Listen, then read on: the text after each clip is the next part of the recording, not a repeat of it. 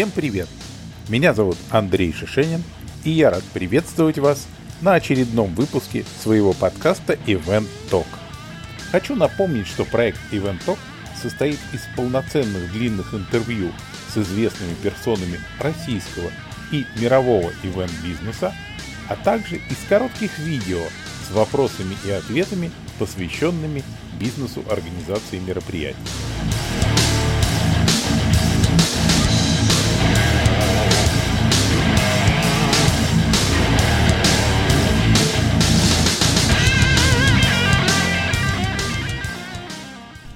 Сегодня у меня в гостях один из самых известных людей российского ивент-бизнеса.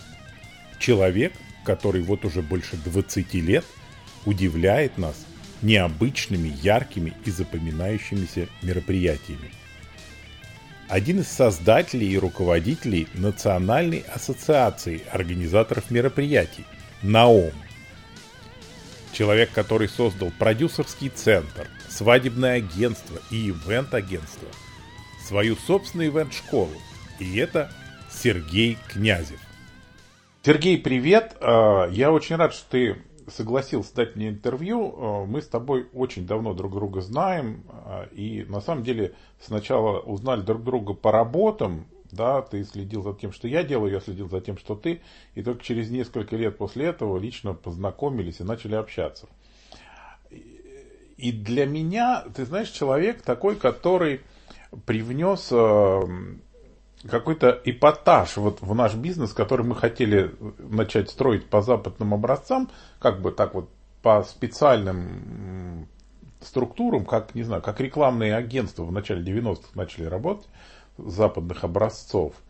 А ты пришел и сказал, что вообще-то можно все сделать по-другому, и главное придумать что-то интересное. И дальше будет все весело. И вот ты для меня тогда запомнился именно таким человеком. Расскажи мне, как ты пришел в ивент-бизнес, это же совсем не первая твоя профессия. Не первая, да, Андрей. Ну, э, по образованию-то я вообще учитель истории. Э, просто учителем истории не работал ни, ни часа. Э, так уж вышло, что еще будучи студентом там, второго-третьего курса, я больше увлекся психологией, нежели историей повезло, потому что последователи академика Щитровицкого, это, пожалуй, наверное, один из самых сильных психологов э, уже не только России, но и в Европе известен, и в мире в целом. Вот. Так вот, его ученики э, были преподавателями в моем педагогическом институте. И надо сказать, мне повезло, потому что я освоил у них э, как раз технологии игры. Игры, которая идет от ролевой, дальше идет к, уже к оргдеятельностной, к деловой, ну и самое глубокое к позиционной. Это когда игра вытаскивает у человека наружу ну, все его глубинные вещи, о которых он зачастую сам не подозревает. Так вот, увлекшись этой психологией, так уж вышло, что я потом э, со своей научной работой в этой сфере, а научная работа мне тогда казалась какая-то вообще, ну, то есть это так, студенческая игра, Э, проба пера. Э, как потом оказалось, достаточно серьезная работа, потому что пригласили меня э, в 88 году, вот представьте, как давно это было, тогда в Чехию или в Польшу съездить было как на Луну слетать, а меня пригласили ну, конкурс был э, научных проектов, я выиграл его, и меня пригласили в Финляндию на полмесяца, потом сразу же в Швецию полмесяца в университет и в Копенгаген, э, в Данию. Э, вот в Копенгагене мне предложили преподавать. Я тогда был удивлен, я говорю, что ректор, мы когда разговаривали, я говорю, слушайте, я вообще еще студент, я еще даже диплома не получил. Он говорит, ну нам-то все равно, потому что твоя работа нам интересна, приезжай, читай. Я говорю, сколько платить будете? Когда я узнал, сколько мне за пару платить будут, я понял, что я буду получать в три или в четыре раза больше, чем ректор моего пединститута. Конечно, я тогда согласился. И потом была 10 лет научная работа. Я ездил практически по всей Европе, преподавал. Мне дали несколько экспериментальных школ в Дании и Швеции. А, так уж получилось, что это было настолько успешно, что потом приобрели у меня научную работу и до сих пор, кстати, платят авторские, что удивительно. Ну, в общем, на рубеже где-то 34-35 лет свалился на меня кризис среднего возраста. А, и вот в тот момент, когда я уже, казалось бы, а, я уже так достаточно авторитетный был психолог в Европе, под меня подстраивали там расписание в европейских университетах, чтобы приехал, почитал лекции там. Вот. А, а я прям вдруг задумался, хочу ли я до конца жизни заниматься вот этим вот делом, э, все глубже, глубже уходить в психологию. А у психологов, у серьезных психологов есть такое понятие «дверь». Это когда ты открываешь эту дверь, делаешь шаг, и обратной дороги тебе уже о людях уже так много знаешь всего, что по тому, как человек сел, как ногу на ногу забросил, там авторучку в руки повертел, ты зачастую через пять минут можешь человеку больше рассказать о нем, чем он сам о себе знает. Никакой тут мистики, ничего, ты просто вот в данном случае считываешь какие-то вещи очень легко. В общем, я решил перед этой дверью остановиться и задумался, чем я буду дальше заниматься. Жена на меня смотрела э, с удивлением, потому что в этот момент читали лекции, э, читая лекции, я уже получал достаточно высокие гонорары. Вот, и вдруг все бросить, вот, а чем ты будешь заниматься? Ну, я понял, что я буду заниматься чем-то близким к психологии. То есть это все равно работа с людьми, работа с эмоциями, тем более, что в тот момент я уже обладал достаточным э, количеством техник и методик работы с людьми, мог вызывать э, любые эмоции, какие мне нужно было для того, чтобы человека раскрыть. Ну и тут я подумал, что, наверное, организация мероприятий, э, а я в студенчестве годы, ну, в КВН, там, потом кафе открыл в свое время, первый бизнес мой был в кафе, я уже брал микрофон и пробовал вести вечеринки всевозможные там, вот, свадьбы мне даже там заказывали, ну, студенческие такие, вот. я понимал, что это вот где-то очень близко. Короче говоря, я бросил все, приехал из Европы в Москву, потому что понял, что этим я буду заниматься все-таки в России. Не вернулся я уже в свой родной Новосибирск, именно в Москву приехал. В телефоне у меня не было ни одного номера, кому бы позвонить знакомым в Москве. То есть их не было. Просто вот, ну, как-то так вот сложилось очень много. Ездил через Москву, визы получал там в посольствах. Но при этом, при всем, вот так вот хороших приятелей каких-то не, не появилось.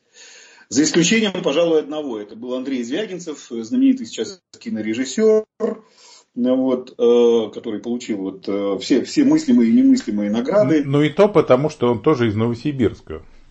Он из Новосибирска, он жил в соседнем моем подъезде. Нас звали горшочные братья. Потому что когда э, мамы встречались, допустим, у меня дома, нас сажали на мой горшок обоих. А когда у него, у его мамы дома, соответственно, нас на, на один его горшок. Вот нас в шутку звали горшочные братья, мы росли вместе. Но вот Андрей уехал в Москву раньше меня. То есть пока я там по заграницам, пока в Новосибирске там что было, вот, он уже закончил ГИТИС здесь и начал работать здесь. Вот. вот это был единственный человек. Но при этом, при всем, э, Андрей был настолько труднодоступный с точки зрения того, что не то чтобы он не хотел, мы виделись иногда, очень редко. Но он все время куда-то уезжал в какие-то киноэкспедиции свои. Вот. И э, ну, фактически вот мы как-то почти не пересекались. Так, редко-редко. Вот. Ну и вот я приехал в Москву. И вот ты меня спрашиваешь, спросил, как я начал. Я даже, честно говоря, не очень понимал, Андрей, куда, куда свои услуги как-то э, предложить. А, где вообще э, этот самый шоу-бизнес и организация мероприятий существует.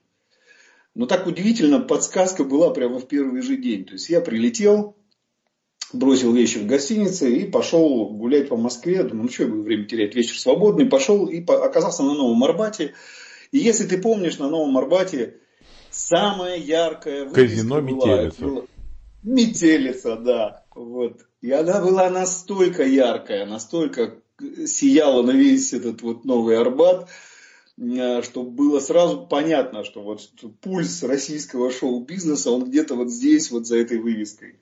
Ну и я, в общем, э, решил, ну что, надо посмотреть, направился туда.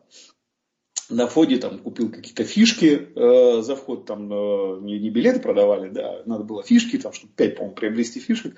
Заходишь, и вот я пошел, мне так забавно стало, я думаю, о, Москва предлагает мне сразу какой-то такой э, интересный, э, опять же, игру какую-то интересную. Думаю, так, казино. Казино это либо удача, либо нет. Ты играешь с удачей. Ну, интересно даже, вот как меня Москва встретит. Подхожу на рулетку, бросил там, не помню сейчас по какой-то системе, на какие-то, ну, типа там на день своего рождения, там, как это принято иногда, вот, э, поставил там еще что-то. В общем, выиграл.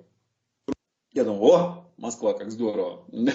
Сразу мне так, такой плюсик ставит, думаю, вот же хорошо. Ну и дальше я отправился в клуб, и как известно, при каждом казино, а в Метелице это был самый главный клуб, то есть всегда существует клуб, где э, игроки, ну так могут передохнуть, что называется, выдохнуть э, в случае там э, проигрышев или выигрышев, ну и так далее. И в казино всегда в клубе, особенно в Метелице, тогда это был самый, это фактически была самая крутая сцена России. Выступить в Метелице, это было как вот прописка, потому что там выступали там Алла Пугачева презентовала, например, свои новые альбомы, тогда она еще была там э, в активной фазе. Э, Киркоровы все там были, значит, Ладзе, там прочее. Ну, в общем, короче говоря, Метелица. И тут как раз тоже было какое-то шоу. Э, почему-то на сцене, да, вел это все Игорь Верник. Сосо Павлиашвили что-то там пел. Ну, в общем, я так поставил, посмотрел, понимаю, что что-то как-то вот ну, то есть, мне казалось, тут должно быть яркое шоу на уровне там, ну, не знаю, там, э, Лидо парижского там, да, или там э, Crazy Horse какой-то, ну, что-то вот. А тут что-то как-то так вяленько все, и люди в зале, ну, так реагируют, ну, не очень активно. Это я потом уже понял. Казино особая тема и особые люди. Там никто не приходит как на концерт слушать э, что-то, реагировать на что-то. Это так между делом краем глаза смотрит. Ну, в общем, я так э, поинтересовался у бармена, я говорю, кто тут у вас главный, кто по организации мероприятий, самый-самый тут у вас. Он говорит, ну у нас есть такой арт-директор, вон сидит, э, кофе пьет, Анна, э, Нонна Шатова. Вот. Я первый раз тогда увидел вот эту вот королеву э, российского шоу-бизнеса, Нонна Шатова, ну, как самое крутое казино. А туда звезды в очередь стоят, чтобы зайти на эту сцену там, со своим концертом. Платят э, зачастую немалые деньги. Само казино тоже кому надо то платит. Ну, в общем, и вот я подошел к этой даме, вот, представился, я говорю, так и так. Она очень лениво на меня так смотрит. Я говорю, вот я бы хотел у вас здесь заниматься организацией каких-то шоу вот на этой сцене, вот как сейчас. Я представляю реакцию. Значит, она такая поднимает ресницы, так на меня очень лениво. Она говорит, ты кто? Ну, я так, мысль у меня сразу такая, о, я там, ну, магистр психологии, я там то-то, то-то там. Думаю, ей это зачем это все? Я говорю, ну, вы знаете, пока вот в Москве никто. И тут странный вопрос у нее прозвучал, он должен был, наверное, быть каким-то другим, а тут она говорит, и кто за тебя может поручиться? И я опять так, ректор, о, ректор Копенгагенского университета, Стокгольмского университета, там, да, Сорбоны там даже, вот. Потом думаю, тоже ей вот зачем это все, какие-то ректоры каких-то там. Я говорю, ну вы знаете, опять же, в Москве пока никто. И тут она меня посылает, э, грубо, невежливо, а именно грубо вот так вот, с жестом, с таким соответствующим пошел, ну и дальше, в общем, куда у нас отправляют я там что-то такое пытаюсь объяснить, подайте шанс, там еще что-то. Он говорит, пошел там. В общем, короче говоря, на меня вот так вот выставляет. Я понимаю, что Москва только что мне там на рулетке показала, что э, может не улыбнуться, и тут же такой щелчок по носу. Да никто ты тут вообще. Тебя может вот так какая-то там дамочка выставить просто за дверь. Все. Ну вот, с этого началось у меня в Москве, потому что дальше э, казино было в Москве 17, я обошел 16 казино и везде получил вот такой же отлуп. Ну, в вежливой или в невежливой форме. Ну, в общем, короче говоря, везде меня так, в общем, выпроваживали. И оставалось последнее 17-е казино, самое элитное, оно было на Москве, казино «Шатильон». Э, оно было самое маленькое в Москве казино, но самое э, элитное, потому что туда собирались, ну, в общем, сливки бизнеса. Э, я бы сказал, что вот, например, это была фактически негласная резиденция, например, там, Березовского. То есть, если кто-то хотел его найти, то раз в неделю его можно было там найти в вип-зале в этом казино «Шатильон». Э, ну вот, э, я поехал. Последнее было казино. 17-е Шатильон. Я его оставил так напоследок. Ну и понимал, что это мой последний шанс. Приехал. Арт-директор Джема Кайтмазова. Осетинская баронесса. Красавица и умница невероятная просто. Вот, я начал, как всегда, свою историю, вот эту вот, что я могу, ну, к этому, к 17-му визиту я уже, конечно, поднаторел, как говорить, так, чтобы меня не сразу все-таки выпроваживали, вот, чтобы все-таки как-то послушали. И вот я что-то ей говорю и понимаю, что Джема вот сидит и меня так взглядом сканирует как-то. Она молчит, потом предложила кофе. Это было первый раз за 17 визитов, когда мне вообще предложили там воды или кофе. Вот. Кофе был отменный, в Шатильоне вообще все было, конечно, по высшему разряду. Ну вот. А я как старый кофеман, я уловил сразу и аромат кофе, все, что ты там сказал про то, что похоже у вас там сырье очень классное, да, обжарка такая. Ну, в общем, кофе, конечно, у вас замечательный. Спасибо, сижу, кофе пью, и мы продолжаем беседу. И вдруг она меня в какой-то момент перебивает и говорит, так, я поняла.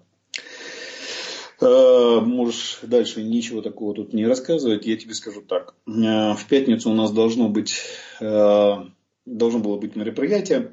Там по какой-то причине там тот, кто брался его организовывать, я потом уже узнал, что это опять же был Игорь Верик. И вот, говорит, оно у нас слетает. В общем, у тебя шанс.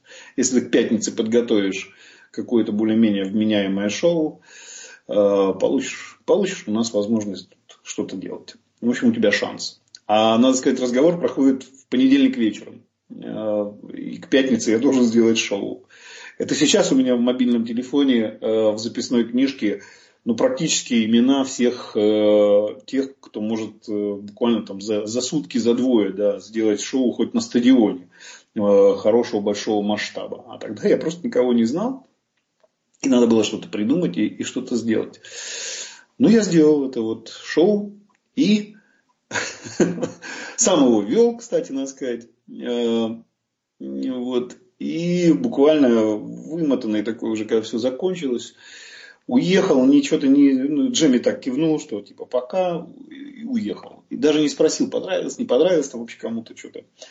Утром звонок от Джемы, она мне такая, срочно собирайся, приезжай. Я про себя думаю, ну, наверное, какой-то косяк, сейчас, наверное, что-то разборки какие-то будут. Приезжаю, и сидят владельцы, там трое вот этих вот казино этого, вот, джема. И они мне говорят, так, парень, нам вчера все понравилось, кроме одного. Никто не играл. Я говорю, в смысле? Ну, пока вот шло твое шоу, все постепенно переместились из зала вот сюда к сцене, значит, никто не играл, все смотрели, все ржали, значит, но при этом э, как бы программа-то, программа хорошо, да, но мы не для этого здесь. Короче, если ты сможешь что-то подобное придумывать, но для того, ну, все-таки так, чтобы мотивировал это все на игру, ну, тогда будем работать. Вот на полгода тогда контракт. Ну, вот каждую пятницу ты делаешь у нас и ни разу не должен повториться. Ну, и я понял, что вот Москва наконец-то приоткрыла мне дверь в то, чем я собирался заниматься. С этого все началось. Полгода я потом действительно... Сергей, получается, да. фактически с первого своего шоу ты узнал первые важное правило ивент-бизнеса. Мероприятия делаются для того, чтобы выполнять определенные задачи. Совершенно верно, да.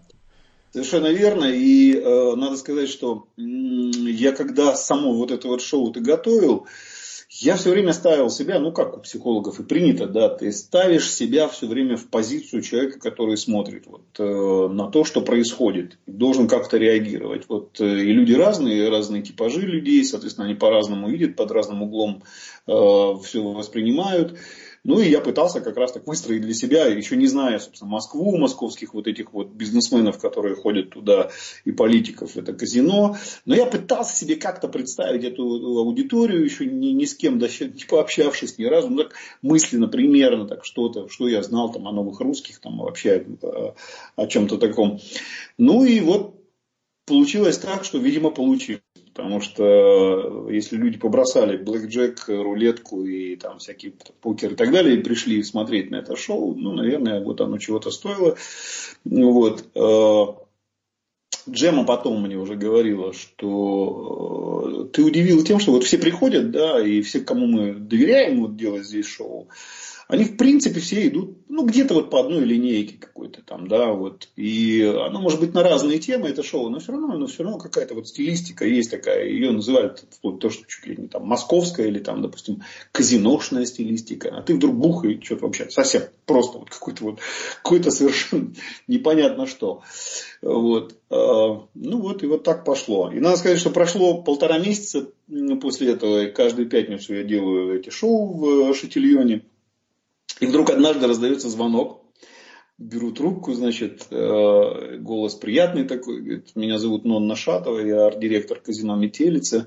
Чего это, Сергей, вы к нам не приходите? Как бы вот поговорить там, да, предложить свои услуги. Я просто вот чуть со стула не упал. Я говорю, слушайте, Нонна, э, несколько месяцев, ну как тогда уже, да, это было там, да, месяца два назад, вы меня просто выпроводили за дверь. Да вы что, да нет. Ну, я понимаю, что она не помнит даже уже, потому что таких, как я, там бывало там, столько, все просятся туда что-то такое сделать. Она говорит, нет, нет, приезжайте, поговорим. Я просто не любопытно было даже. Я приезжаю. Ну вот, я говорю, а что побудило вас позвонить-то мне? Она говорит, ну, давайте честно. Нас не очень устраивает, что как только в пятницу в Шатильоне проходит розыгрыш джекпота, все випы покидают э, наш, э, нашу метелицу, да и из других э, казино едут в Шатильон. А вот. Что-то вы там такое вытворяете, что вот, значит, нас не устраивает. Поэтому мы хотим вам предложить, давайте у нас тоже работать. Даже так, не тоже работать, а давайте у нас. Я говорю, нет, знаете, я все-таки пообещал Шатильону, полгода я буду с ними. Вот, э, слово дал, я буду слово держать. Вот, а с вами, ну, как бы, я вот, скорее всего, не буду работать. Вот. Она мне говорит, а если мы передвинем свой джекпот с пятницы на четверг, возьметесь? Я говорю, знаете, Нонна, только за то, что вы меня первая в этом городе послали, я буду стоить вам в два раза дороже. Если согласитесь на это, я буду делать и у вас тоже. Ну вот, прошло три дня, она мне перезвонила, говорит, да, мы согласны. И у меня появилось второе казино. Я стал уже по четвергам делать. По пятницам у меня был шатильон, да, по четвергам был, была метелица. Вот.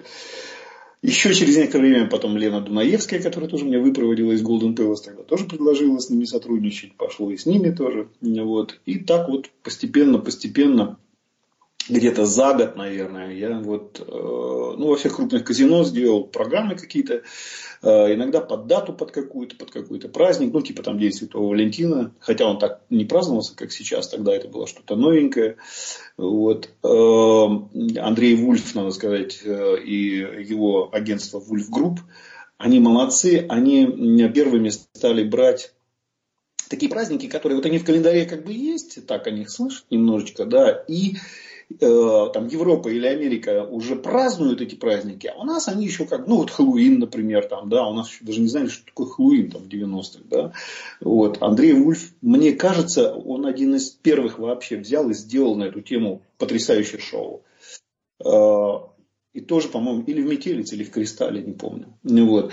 Ну, в общем, короче говоря, тогда вот все только начиналось, и то, что сейчас уже как само собой, обыденное, что там, ну, что Хэллоуин, все уже знают, что нужно надевать в этот праздник, куда идти, как веселиться. Тогда это все в новинку было, прикольно так. В общем, ну вот мы тогда все это начинали. Рекомендую вам познакомиться с моим проектом Event University. Первым ресурсом на русском языке, позволяющим получить полноценное профессиональное образование в ивент-бизнесе через интернет. Найти его можно на сайте eventuniversity.pro.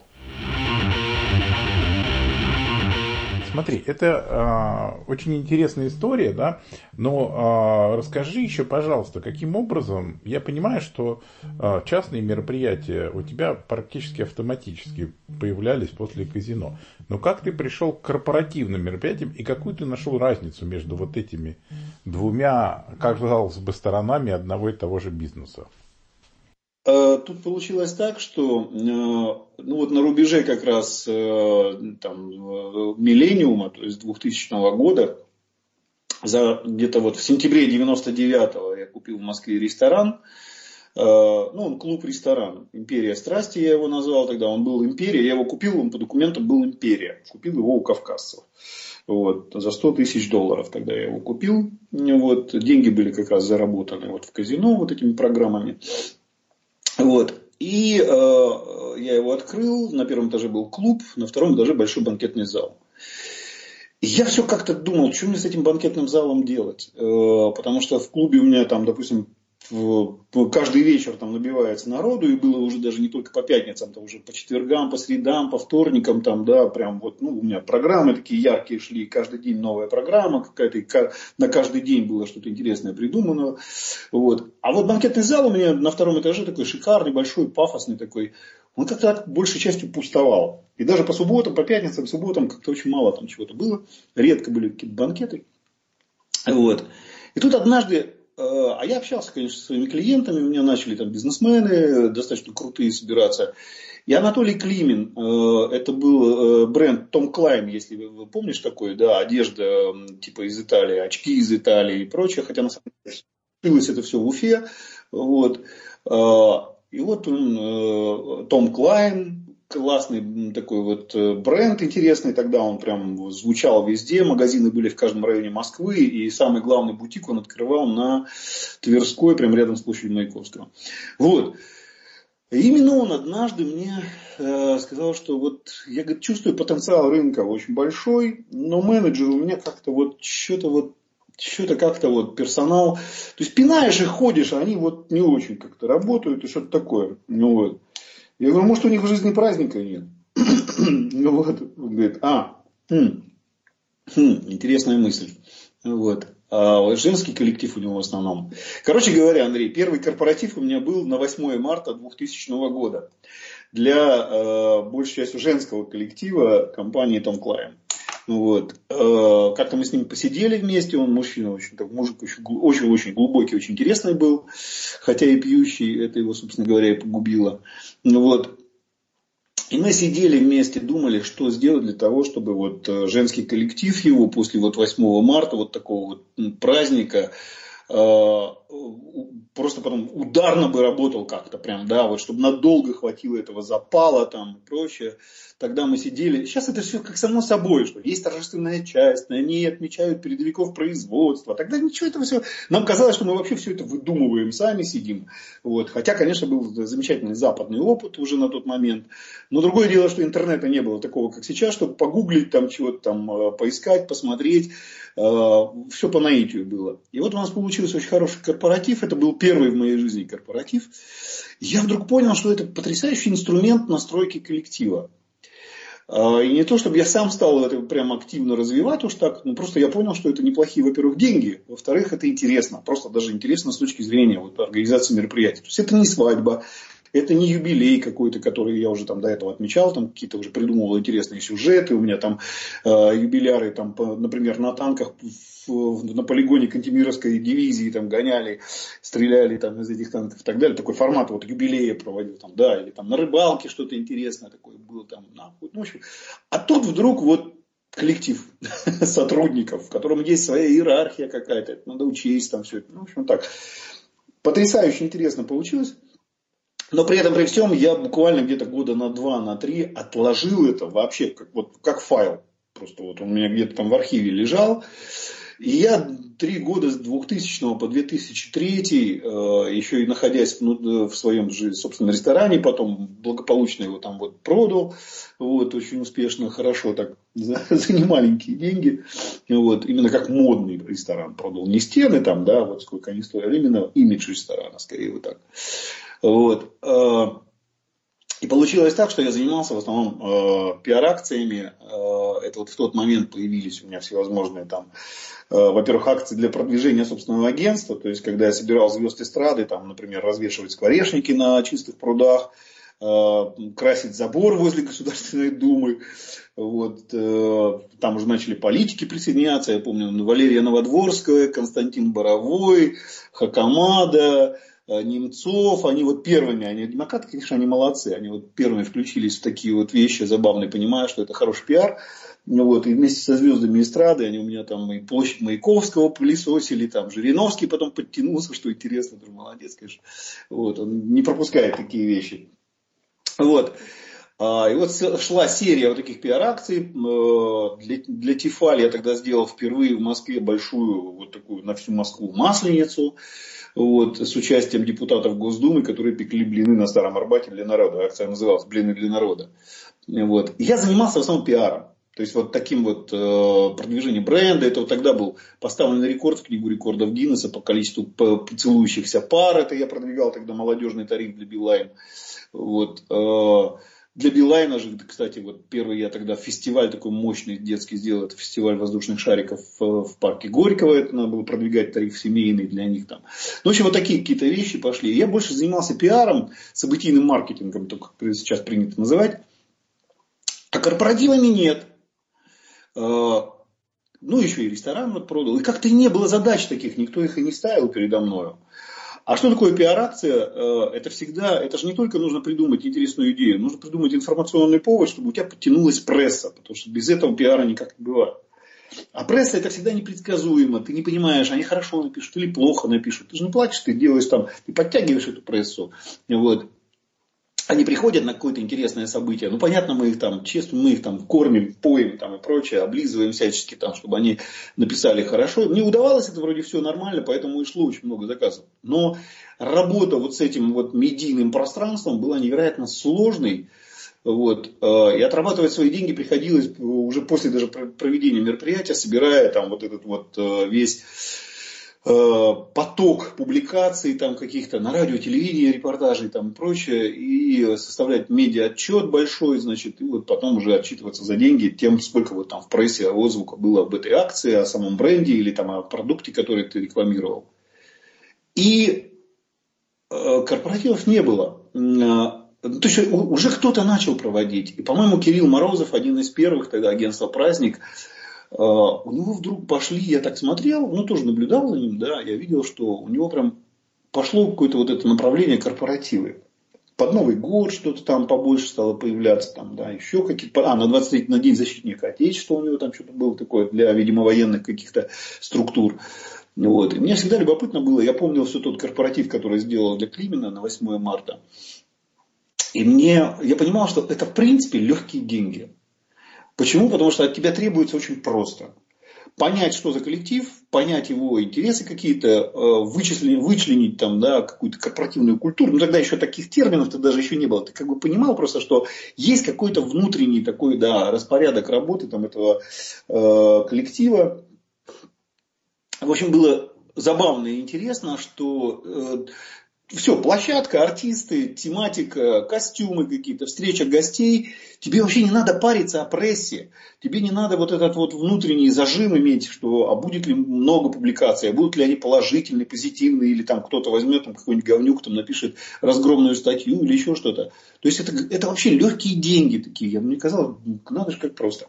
И тут однажды я делаю юбилей одному из вице-президентов э, Лукойла.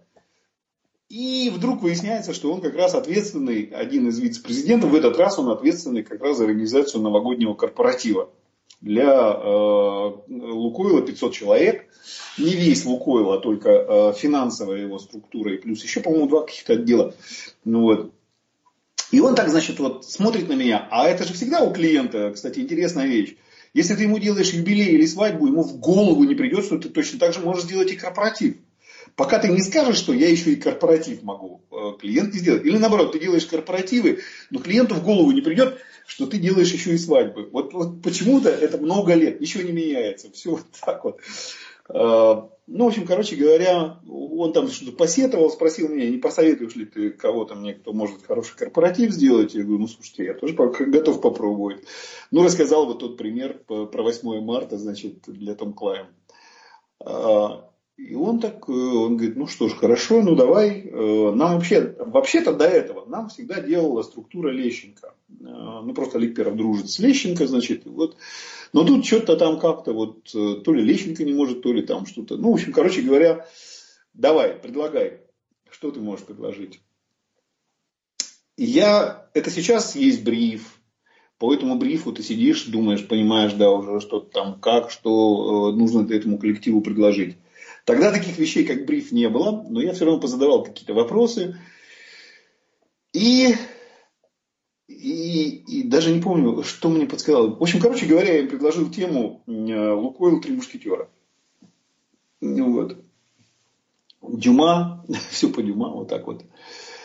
Предложил, э, он с сомнением выслушал меня тогда, пригласил потом, значит, э, на э, совет э, значит, директоров, и там был как раз Олег Перов. Я должен был представить свой проект. Когда я начал рассказывать про то, что я вижу ваш Новый год, это вот так, ну, по Дюма, во-первых, потому что «Три мушкетера» в России все любят. Кто-то читал, кто-то кино смотрел, кто-то и то, и другое. Все любят этот э, фильм. Фильм очень классный. Я сейчас не помню, как это было привязано. Э, то есть, не просто с потолка «Три мушкетера», а это почему-то как-то было у меня...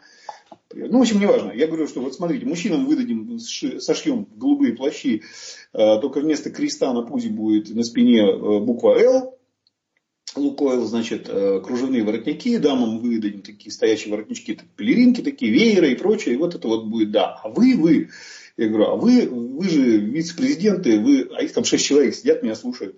Вот, я говорю, вы же такие вот серые кардиналы. Вот мы вас в кардинальские мантии, пурпурные такие, шапочки на голову, вот эти воротнички, вместо креста, опять же, у вас будет висеть, значит, э, э, буква «Л» на цепочке. И вот так вы поздравите свой коллектив. Я говорю, ну, не, ну странно же будет, если мы на 500 человек раздадим костюмы, они уже все немножко мушкетеры и, и, и фрейлины там, э, короля Людовика 15, а вы вдруг выйдете в галстуках, в костюмах, будете поздравлять свой коллектив. В этот момент я вижу, что все на меня смотрят как на сумасшедшего на какого-то. Э, потому что никогда никаких костюмных тематических мероприятий у них было. У них был банкет, банкет с концертом, такой советского типа. Вот. Они вначале всегда выходили, поздравляли, каждый что-то там свой отдел представлял как-то, какие-то а, а, были подведения итогов года. Все это затягивалось, как правило, когда мне я вот вопросы задавал, понял, что у них часа полтора только шла торжественная часть. Вот. Я-то решил все это сломать, я говорю, давайте вот подводите итоги где-нибудь у себя там в офисе, в конференц-залах где-то все. А тут вот давайте уж гулять так гулять. Люди сидят за накрытыми столами, перед ними вся эта вкуснота накрыта, а они сидят полтора часа, слушают своих руководителей, не, не, не, не имея возможности ни выпить, ни закусить, все голодные. Да, это, я говорю, как они вас любят-то сильно. Ну, в общем, вот это все рассказываю, и тем не менее вижу взгляды на меня смотрят как на сумасшедшего. И тут я поворачиваюсь к Ликперу и говорю, а вот вы, вы, Вагит, вы вы такой вот, э, вы Людовик, вы, вы король такой. Вы ходите в соответствующем костюме, значит, вот так вот, говорю, шелковые там чулки с подвязками, панталоны, камзол такой, вот, э, воротник, шпага, значит, шляпа с пером такой вот красивый. Вы вот уже после кардиналов, значит, поздравляете, завершаете поздравления, раздаете главные награды, в общем, коронуете кого-то. И тут, тут я смотрю вообще эти вице-президенты, они смотрят просто, ну вот как на человека, который вот, ну, ну сбрендил точно. А Олег наоборот, сидит, что-то внимательно так слушает. Я говорю, слушайте, ну вспомните фильм, да, там Олег Павлович Табаков чудесно сыграл короля. Вот я говорю, вот примерно так вас оденем, вы так вот выйдете красиво, такой вальяжный весь.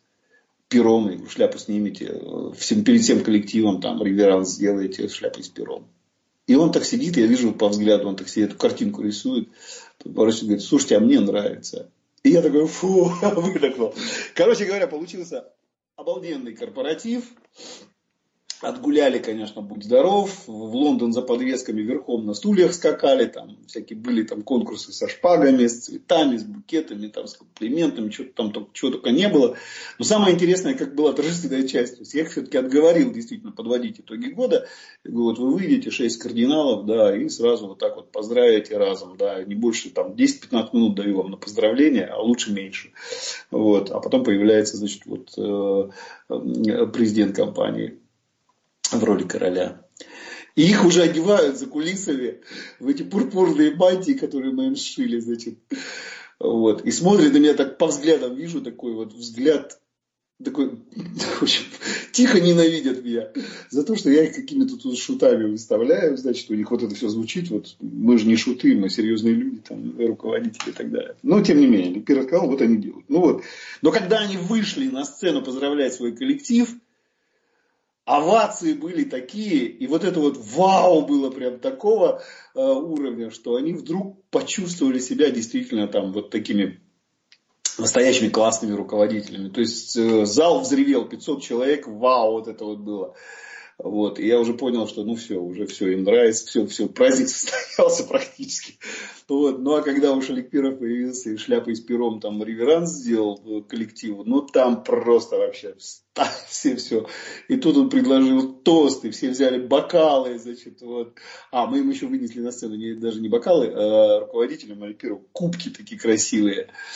Вот, и вот это все. Ну, дальше праздник, конечно, бушевал.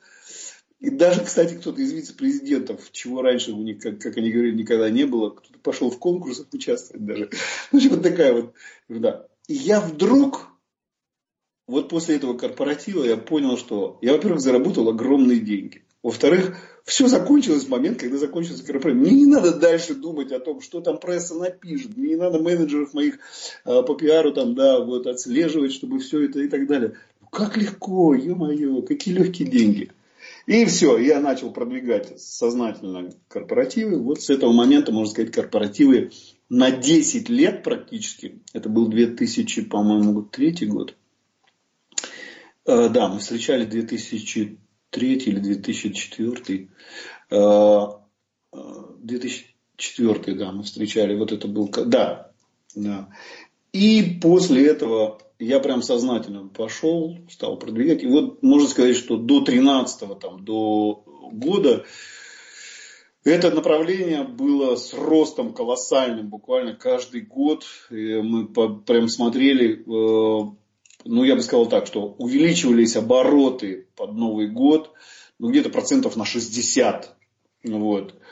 А, и прирост количества заказов, и увеличение бюджетов. И когда уж начали такие компании, как там базовый элемент, например, там, да, ТНК, BP там были, да, они начали друг перед другом еще и козырять, у кого круче корпоратив, у кого более высокого уровня звезды. Если сначала перебрали всех российских звезд, вот тут как раз на корпоративы стали привозить уже зарубежных звезд. Газпром подключился, из-за чего потом, кстати, э, погрозил пальцем э, Путин, и э, все это дело прекратилось вот как раз в 2013 году, когда он сказал, негоже госкорпорациям за народные деньги тут гулять себе, звезд каких-то приглашать из-за границы и так далее. И вот в тот момент, вот, вот можно сказать, 10 лет этот бизнес, это, это направление в ивенте набирало силу. Вот, и потом вот с 2013 года прямо пошло на убыль так быстро, просто невероятно. И то, что сейчас представляют собой корпоративы с их постоплатами, с тендерами, которые либо мутные, либо чтобы победить в них надо вообще упасть, я не знаю, там в своих Э, в, притязаниях на комиссию там, до 5%. Там, вот в этом году, например, да, наверное, самая нижняя точка была, когда крупные профессиональные агентства, чтобы победить в тендерах, взять новогодние тендеры, понижали свою комиссию там, до 5%, чего раньше вообще никогда не было. Ну, что-то там по смете, наверное, размазывают, там, да, до 10% может быть поднимают, но в целом, ну, чтобы новогодний корпоратив э, крупным компаниям отпраздновать там, с комиссией в 5%, ну это, конечно. Да еще и со, со срочкой платежей, с постоплатой на там, 40, 60, а, даже вот несколько компаний есть, где 90 дней э, платежи. Что такое 90 дней, это вообще даже вот, что-то просто. То есть это в конце второго, э, то есть в конце первого квартала, в начале второго получат деньги, которые начали вкладывать еще в сентябре, в октябре, э, а то и в августе даже, вот так вот, бронируя площадки там, да, э, бронируя, букируя звезд, эстрады и так далее. То есть это на какой период заморожены деньги? Вообще просто вау. А, вот смотри, хотел как раз, раз уж ты об этом сказал, это новый мир, да. Я знаю, что ты все время а, был лидером как Борьбы бы, объедин...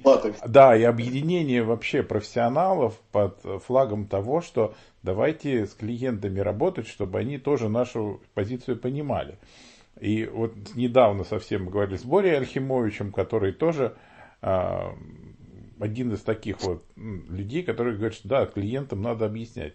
Я стою на другом полюсе, ты это прекрасно знаешь. Я считаю, что мир такой, какой он есть, и он не поменяется от того, что мы будем работать с конкретными людьми, потому что это система. Система так работает. А, что, что ты думаешь, стоит ли вкладывать усилия и пытаться бороться с этим? Ну, э, дело в том, что сейчас, конечно же, уже э, трудно бороться. То есть бороться всегда можно э, за свои права. Это делают, по крайней мере, на наших глазах наши коллеги во многих странах, в том числе в Европе самые активные, да, и, пожалуй, впереди планеты всей стоят французы, которые чуть что сразу на улице с плакатами выходят, бастуют там и так далее. Вот. Дело в том, что сейчас трудно почему? Потому что упущено время. Если бы с появлением первых постоплат, когда компания Volvo первый раз предложила по постоплате сделать презентацию ее нового автомобильчика, я помню, что мы так были настолько удивлены тогда и негодовали, э, что вышли все хлопнув дверью из этой Вольво. Но потом Ивент Агиловы все-таки взялись и сделали, и они вообще, в принципе, начали первыми с постоплатами работать. И, собственно говоря, э, этим и начали развращать э, рынок. Но можно было в 2010-2011, если бы, скажем так, единым фронтом крупные агентства именно не все подряд, а именно крупные агентства, самые заметные. А, если бы сказали заказчикам, ребят, так не пойдет, а, мы готовы по постоплатам работать, потому что понимаем, это в принципе мировая система, вот. Но при этом, при всем, мы малые предприятия, а вы э, крупные корпорации, и нам вас кредитовать можно, но при условии, если у нас еще идут все-таки какие-то проценты по кредиту, потому что мы замораживаем наши средства, они не могут возвращаться через несколько месяцев без, так сказать, какого-то там прибавления. Ну, то есть давайте хотя бы половину банковской ставки кредитования возьмем. И вот это первый вариант был. Э, развития событий. Второй вариант, крупные агентства могли вообще в принципе сказать, так, у нас как ни крути, все равно производство. Мы э, бронируем для вас площадки, мы бронируем для вас, э, букируем там звезд, э, технических прокатчиков и так далее. Мы деньги вносим э, сразу, как только вы сказали да, и мы начинаем выполнять заказ, а рассчитываться вы собираетесь уже после. Фактически на полгода мы замораживаем там средства, да, поэтому давайте сделаем так. Предоплаты должны быть не меньше 30%. Вот сейчас, Андрей, посмотри, э, по всей Европе, где бы, э, где бы не работала какая-то корпорация, э, агентства берут 30% предоплаты. Меньше не бывает. 30%.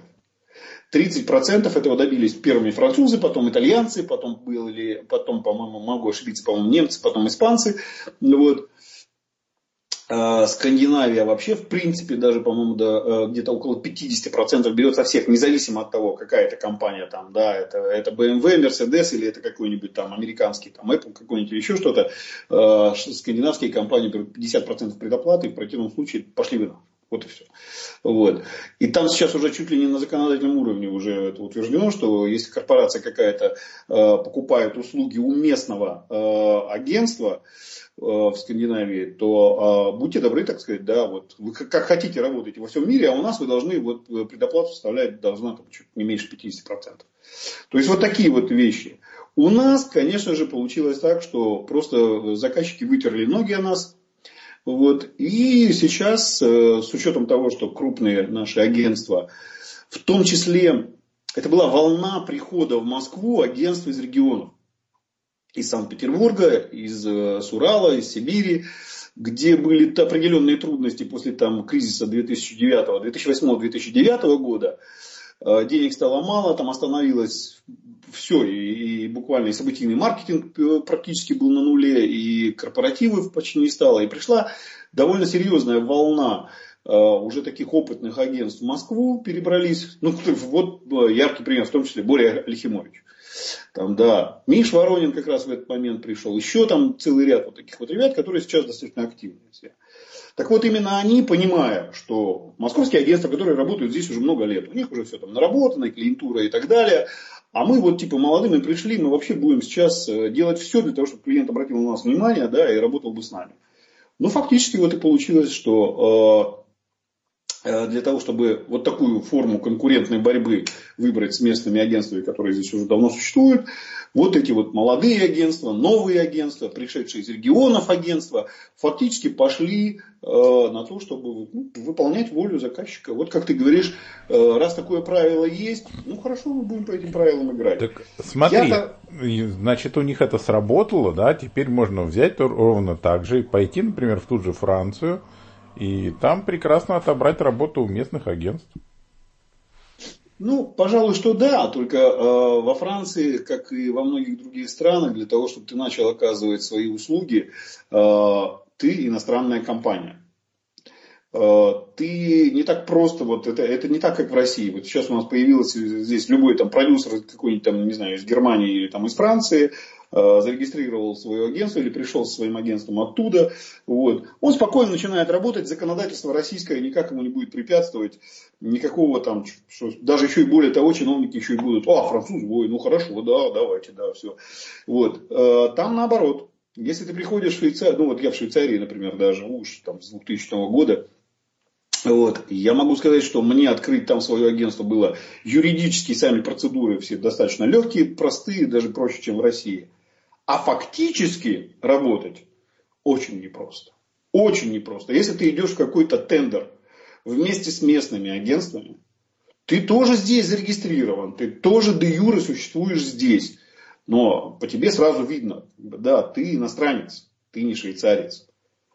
И выиграть тендер там, это просто вообще вот настолько непросто. А, то же самое происходит в любой другой стране. Вот. Поэтому, как вот ты говоришь, сейчас можно пойти и отобрать там у них работу, очень непросто. Вот я живу там много лет, знаю, вижу все это, общаюсь со своими коллегами, продюсерами, ну, большей частью все-таки в Италии и Франции, потому что там большее количество заказов, плюс Швейцария, там тоже достаточно много заказов у моего агентства, вот, но очень непросто. Поэтому тут вот, вот им к нам просто зайти. И если бы они захотели, они бы сейчас пошли и отняли бы у наших крупных агентств все что угодно. Мало того, работали бы по своим правилам, по 30% предоплате, это точно. И им бы давали. Вот в чем штука. Ну, не знаю. Надо попробовать. Хорошо, а, Сергей, а, ты очень хороший рассказчик, и, и, в общем, недаром ты регулярно проводишь вечера своих воспоминаний в Москве. И те, кто из москвичей нас А, слушает, ты просто про стендап? Да, я, я советую зайти и послушать. Вот, а, ну, времени у нас не так много уже остается, я хотел затронуть еще одну тему. Ты, в общем, был первый человек, который создал свою ивент-школу. Вот расскажи немножко об этом этапе своей жизни. Ну, э, школу я создал, не, не, не собирался вообще даже э, создавать какой-то коммерческий проект самостоятельный. Мне надо было э, подготовленных специалистов, я расширял штат, это был 2004-2003, вот 2004 год. Эм, я начал работать как раз по двум направлениям, то есть с одной стороны у меня шел событийный маркетинг, это вот фестивали фейерверков, которые я тогда для Шарпа начал проводить, да, фестиваль света, который сейчас вот трансформируется в круг света, э, еще целый ряд там фестивалей, да, и плюс э, огромное количество было всяких пиар-акций, которые там э, и локального характера, бутики какие-то мы открывали, там, в том числе вот на Рублев, Рублевки, там, да, рестораны, новые клубы и так далее. И второе направление, вот как я уже тогда и рассказывал, да, на этом рубеже, я решил открывать э, отдельное направление корпоративные праздники. Но с чем я столкнулся? Э, для того, чтобы взять специалиста в штат, э, ты проводишь, э, тратишь кучу времени на то, чтобы там собеседование провести с какими-то, э, значит, кандидатами, отбираешь среди них э, вроде бы там хороших ребят э, с красными дипломами после окончания институтов культуры. И потом ты вдруг сразу же понимаешь, что их готовили там в этих институтах культуры вообще непонятно к чему. Ну, в лучшем случае к проведению каких-то мероприятий уровня парков культуры и домов культуры, да еще такого вот старорежимного советского такого вот формата что такое современный ивент, они вообще не понимают. Ты начинаешь их готовить, ты начинаешь э, посвящать им кучу времени, а потом вдруг в какой-то момент начинаешь понимать, что ну либо человек не тот, он может быть не вписался в коллектив, или он там не так активен, как ты предполагал, или он, э, ну, мягко говоря, вот э, сквозь, э, сквозь себя пропускает всю эту информацию, что ты даешь, но при этом осадок очень маленький такой, да. То есть, короче говоря, я намучился с этим вот подбором персонала, с расширением команды, а мне надо было минимум где-то человек 9-10 набрать дополнительных специалистов, в том числе в области продаж, в области организации, да, то есть арт-менеджеров, там, да, креативные отделы. И, в общем, всю вот эту вот структуру обычного агентства, обычного сейчас тогда, это все в новинку, конечно, было. Вот. Я вдруг понял, что я трачу кучу времени на этих людей, потом с ними расстаюсь, беру новых, и опять куча времени, а эффективность, ну, в общем, продуктивность всего этого процесса крайне мала. И тут мне как-то однажды в голову мысль пришла, что я все-таки человек с педагогическим образованием, с э, дипломом педагогического института. Я думаю, а что? Я, наверное, попробую вот что сделать. Пусть они мне платят. А, ты же когда берешь специалиста, да, даже на испытательный срок, ты все равно уже зарплату платишь. Вот, несешь эти расходы, а потом с человеком вдруг расстаешься и понимаешь, что деньги выброшены зря. Так вот, э, я решил, что да они мне платят, а я буду уже среди них лучших отбирать вот, и вручать уже тогда красный диплом вот, своей школы вот, и брать к себе на работу. То есть красный диплом будет автоматически предложением на э, прийти в, на работу ко мне в агентство.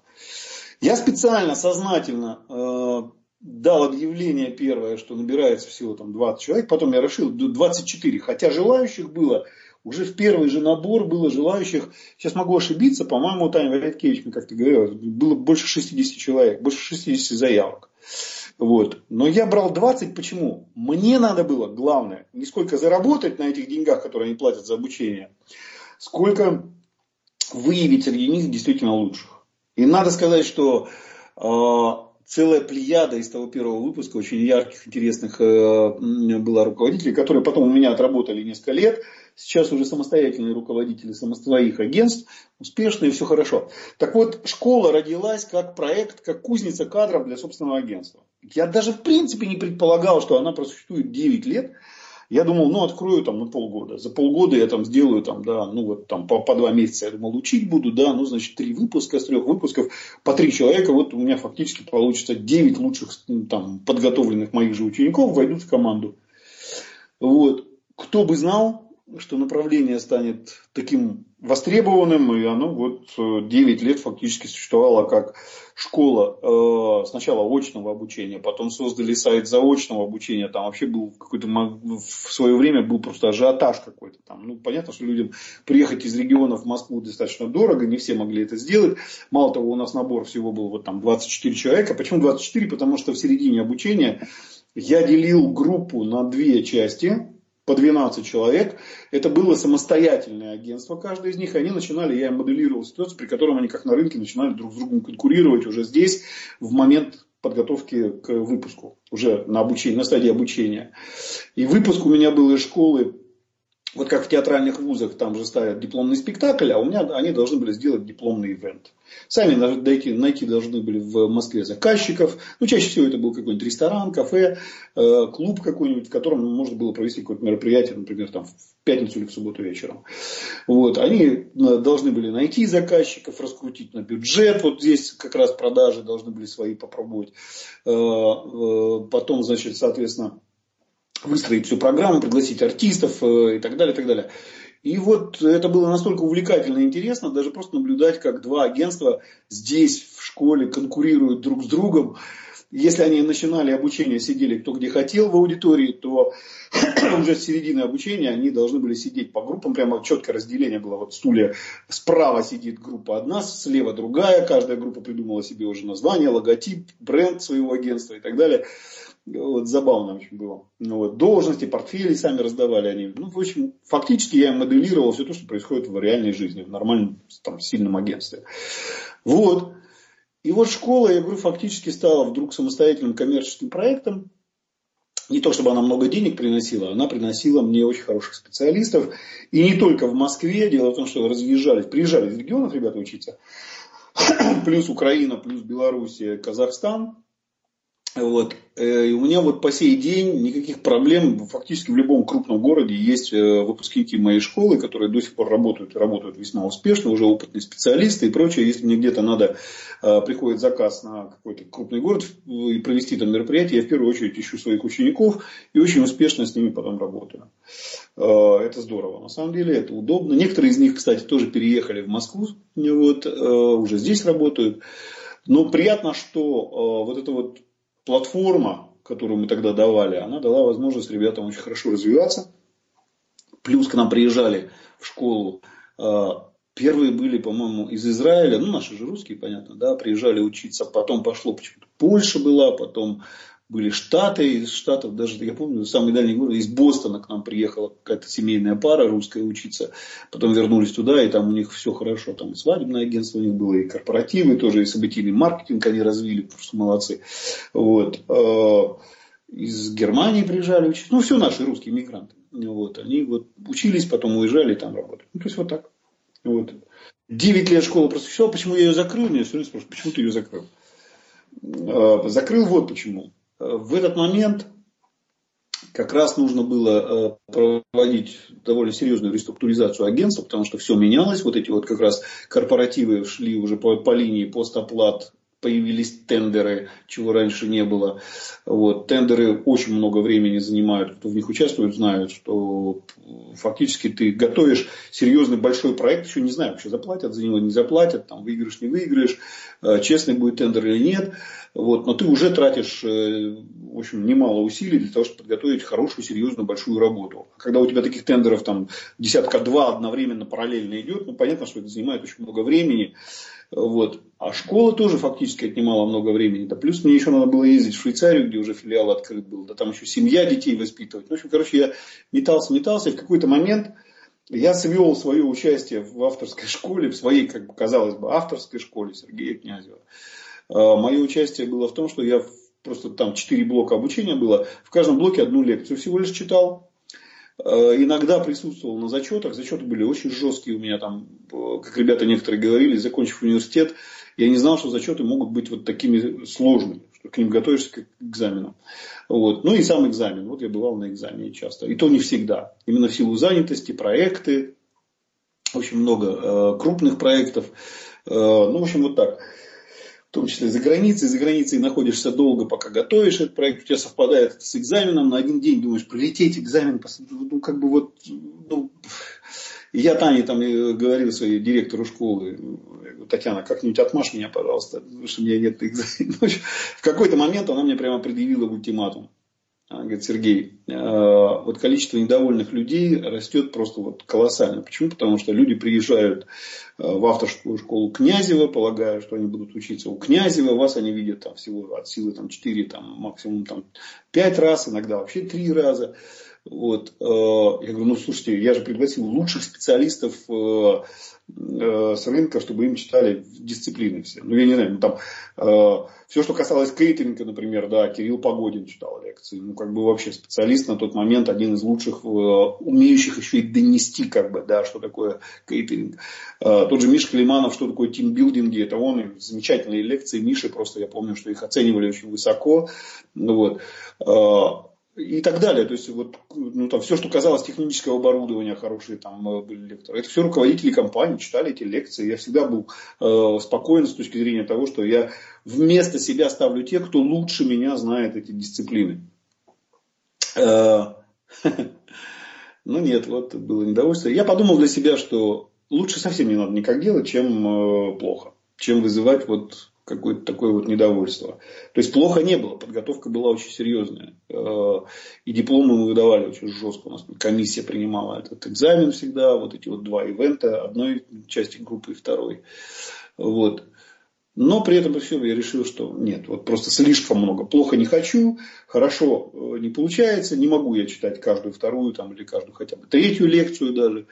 Вот. И в этой связи я просто решил закрыть, тем более, что с точки зрения бизнеса, ну там, ну я не знаю, ну какие-то там 100 тысяч рублей в месяц эта школа приносила, но в, в формате там оборотов крупного агентства это вообще там какая-то дробинка, которую там даже и незаметно. Поэтому с точки зрения бизнеса я школу никогда и не рассматривал.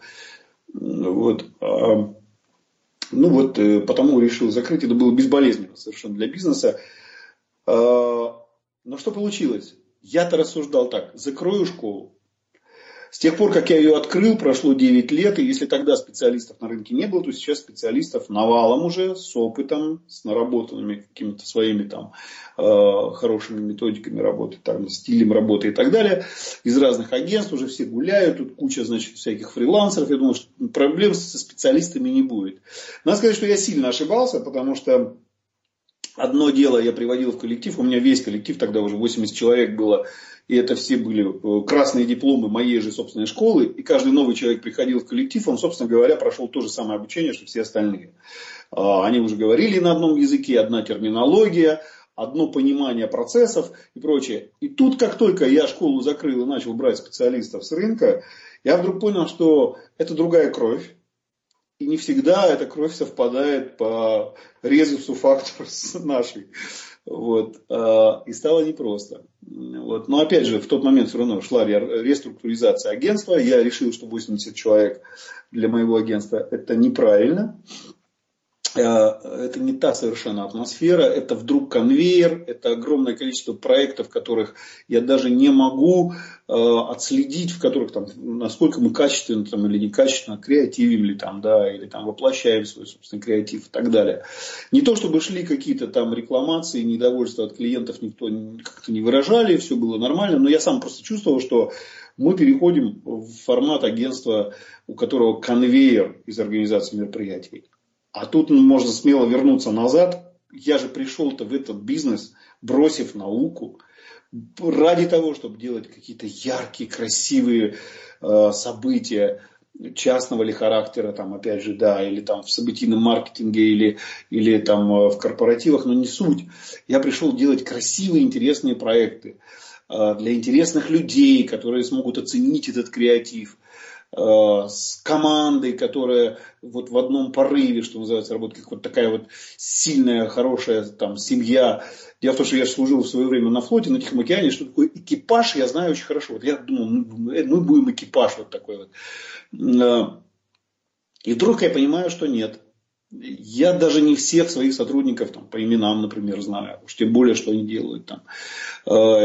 Ну и, в общем, я решил реструктуризацию произвести. Я думал, что мы оставим себе только крупные проекты, э, которыми интересно заниматься, которые к тому же приносят достаточно серьезный большой доход, при этом не заставляют э, коллектив работать вот в таком вот состоянии бегунов, таких на, на беговой дорожке там, да, вот.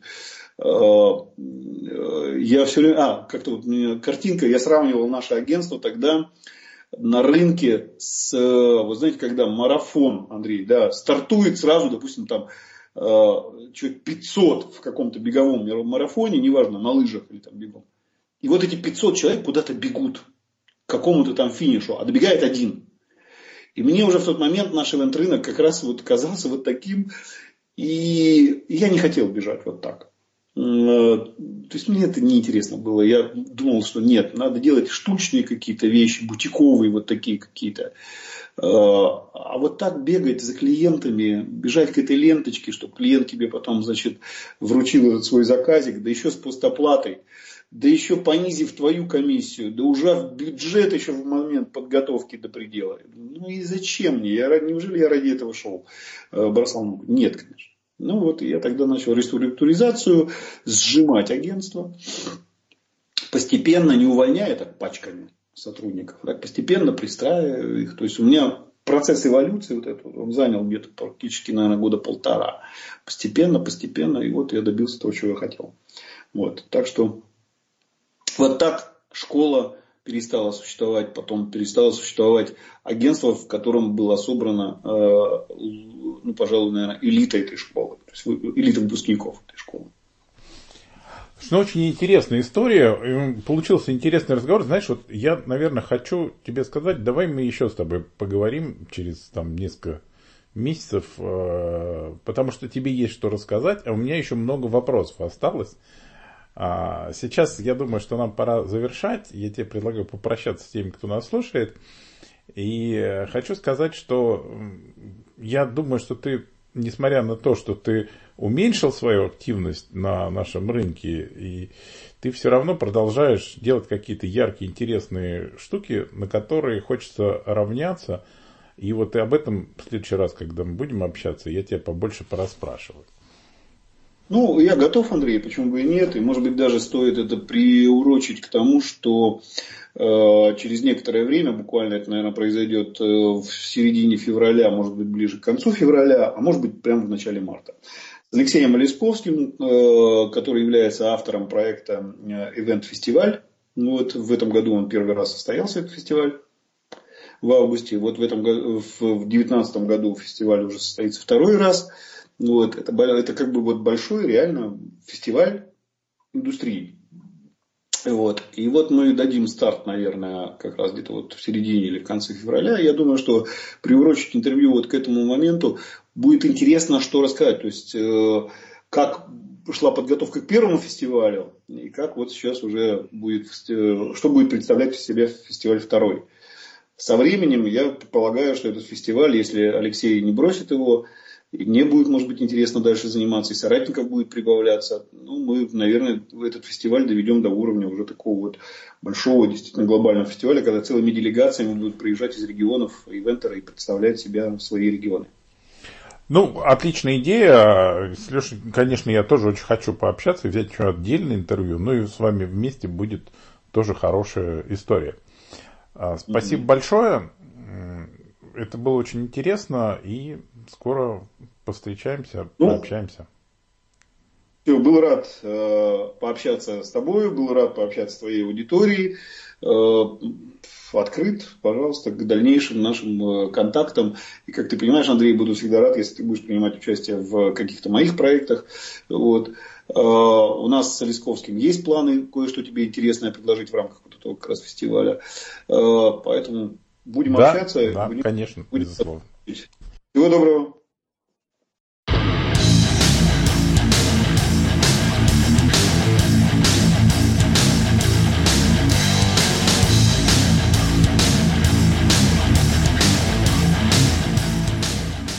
На этом очередной эпизод моего подкаста Event Talk закончен.